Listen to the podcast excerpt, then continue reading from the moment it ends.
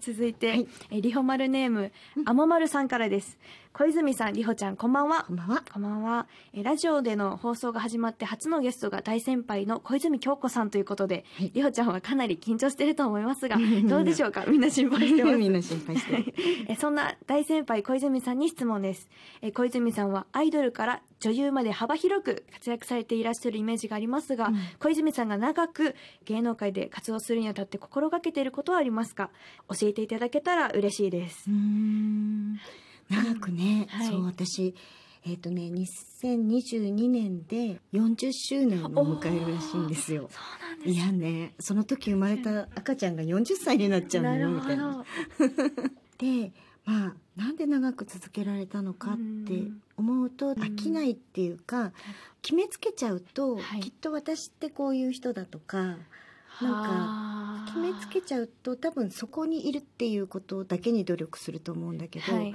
全然自分にも自信ないし疑うん自分のことをとても疑ってるから、そうなんですね。うん、なんかもっと違うことができるんじゃないかとか例えばちょっとドキドキするなってことでもこれははい今チャレンジしないとそれこそアップデートできないんじゃないかとかっていうようなことの繰り返しだったかなとも思いますね。それはデビュー当時からそういう気持ちはありましたか？そうですね。デビュー当時は本当にクソ生意気なガキだったんで会社とかとものすごい喧嘩とかばっかりしてたしなんかもう子供なりに駆け引きじゃないけどなんか会社がちょっとやりたくないなってことを言ってきた時に、はい。すかさず「じゃあそれやりますからこれもやらせてもらっていいですか?」みたいな。なんかそういう。なるほど。なんかね。それを飲み込む代わりにこれをもうさせてくださない駆け引きとかしてはい。なんか自分が行きたい方向うにん。ちょっとずつちょっとずつこうなんかはい持ってったじゃないけど見てもらえる機会を増やしたみたいな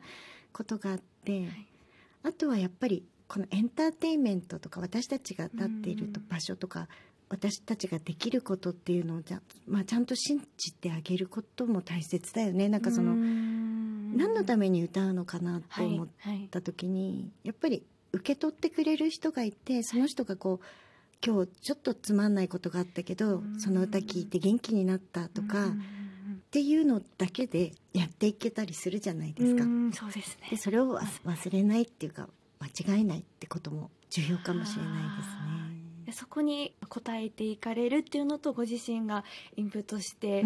いろいろアップデートされてっていくっていうので、まあ、ずっとこうそうですね。そしたらもうあっという間に40年経っちゃうみたいな感じも あるかも。はいまあそれこそ私が少し気になってることなんですけど、うんいろんな経験を経て多分道を開いてこられたと思うんですけど、まあ、デビュー当時から現在みたいなそのプロデュースしたいとか、うん自分で組織を作ってみたいなことは少しでも考えていらっしゃったことありますか、そうなんですよね。はい。あのもともとクリエイティブな仕事っていうか部分にすごい興味があったのでで私はあの、はい。グループじゃなくて一人で活動したから、うん。いろいろできたんですよね。で周りにいい仲間というか大人の方がいっぱいいて作詞をすることだとか、あと、はい。ライブの演出だとか、うんプロモーションビデオの編集だとか、そういうのちょこちょこちょこちょこやらせてもらってなんで形にしていったはい。みたいな、あとその本を作る時とかのアイデアをどんどん出して、はい。そのビジュアルのイメージとかもこういうのがいいんじゃない？ああいうのがいいんじゃない？みたいなことを言わせてもらえる環境だったから知らず知らずとそこもちょっとこう強くなっていってそれでずっとずっとね仕事辞めたいって気持ちも毎日起こるほしど会社辞めたいって気持ちも毎日起こるけど。今でも。そう。所属してた時もあそうだし。はい。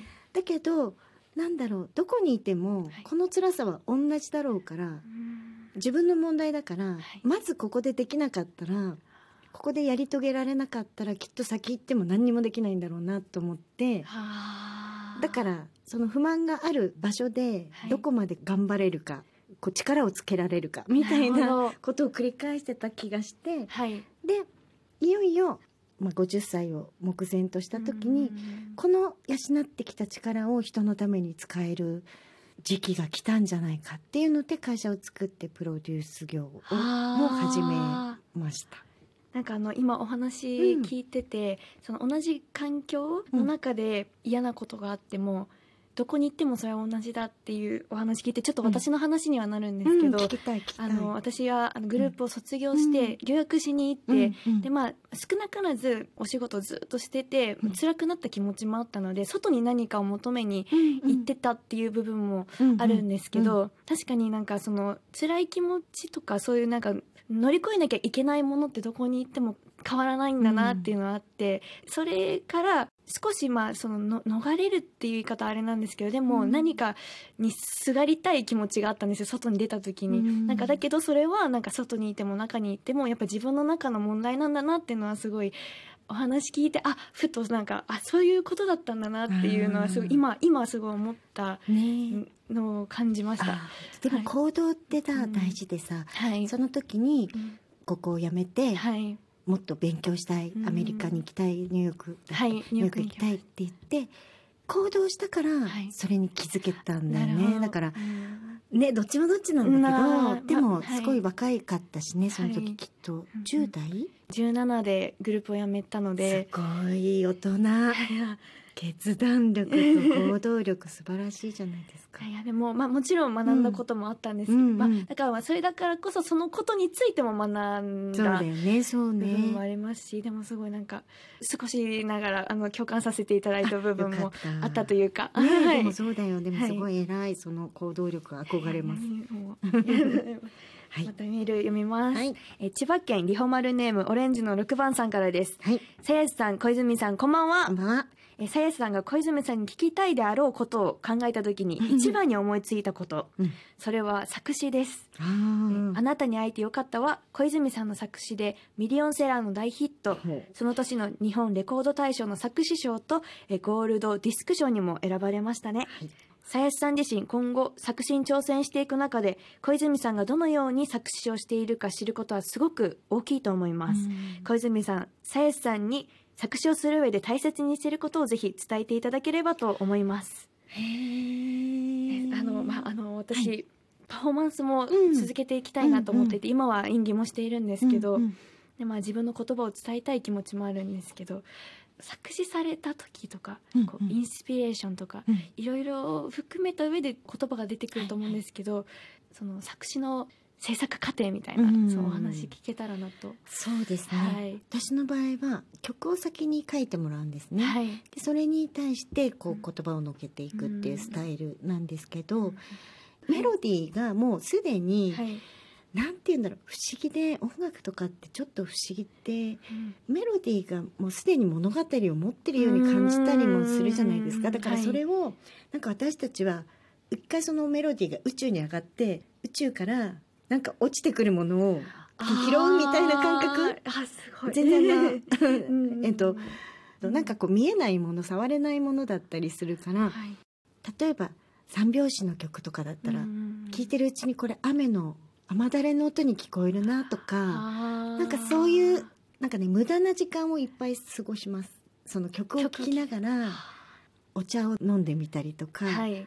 あ今の音なんかに聞こえたとかはでこうなんか曲をかけながら違うことをしてたら何か思い出したとか、うん。なんかその思い出した情景からストーリーを作るとかみたいな感覚なのかなとじゃあもう普段過ごされてる中でも何気ないタイミングでうんうんうん。なんかこうストーリーが浮かび上がったりとかするっていう、そうそうですね。あなんか形そんな感じもあるし、はい。あと本当に書いてる時は、たった一人の人を思っててもいいと思うんですよね。例えばそれが恋人でもいいしお母さんとかでもいいし、はい。親友とかでもいいけどなんか誰かをすごく思い浮かべて書いてるけどやっぱ出口は普遍性を出口につけるっていうか、はい。自分の曲だけどカラオケボックスじゃない時があったでしょ、はい。はい。昔ねスナックとかで行った。そうすると私の歌を全然普段きちんと OL をやってる人とかが歌ってるのを耳にしたり見たりすることがあるんだけどその人の物語になるじゃん。っなるほど。ていうだからはい。私の例えばこんなに普通の毎日の中でっていう歌詞が私の毎日と違う毎日が見えるじゃんっていうなんかそういうふうに書いてあげると多はい。分受け取る人は自分の物語にできるのかなって思ったりしまあーすごい。押し付けない。す。押し付けないっていうかね。どうん、そういう押し付ける曲も必要かもしれないけど、はい、あでもそう思ってまたあの曲聴かせていただきます、ありがとうございます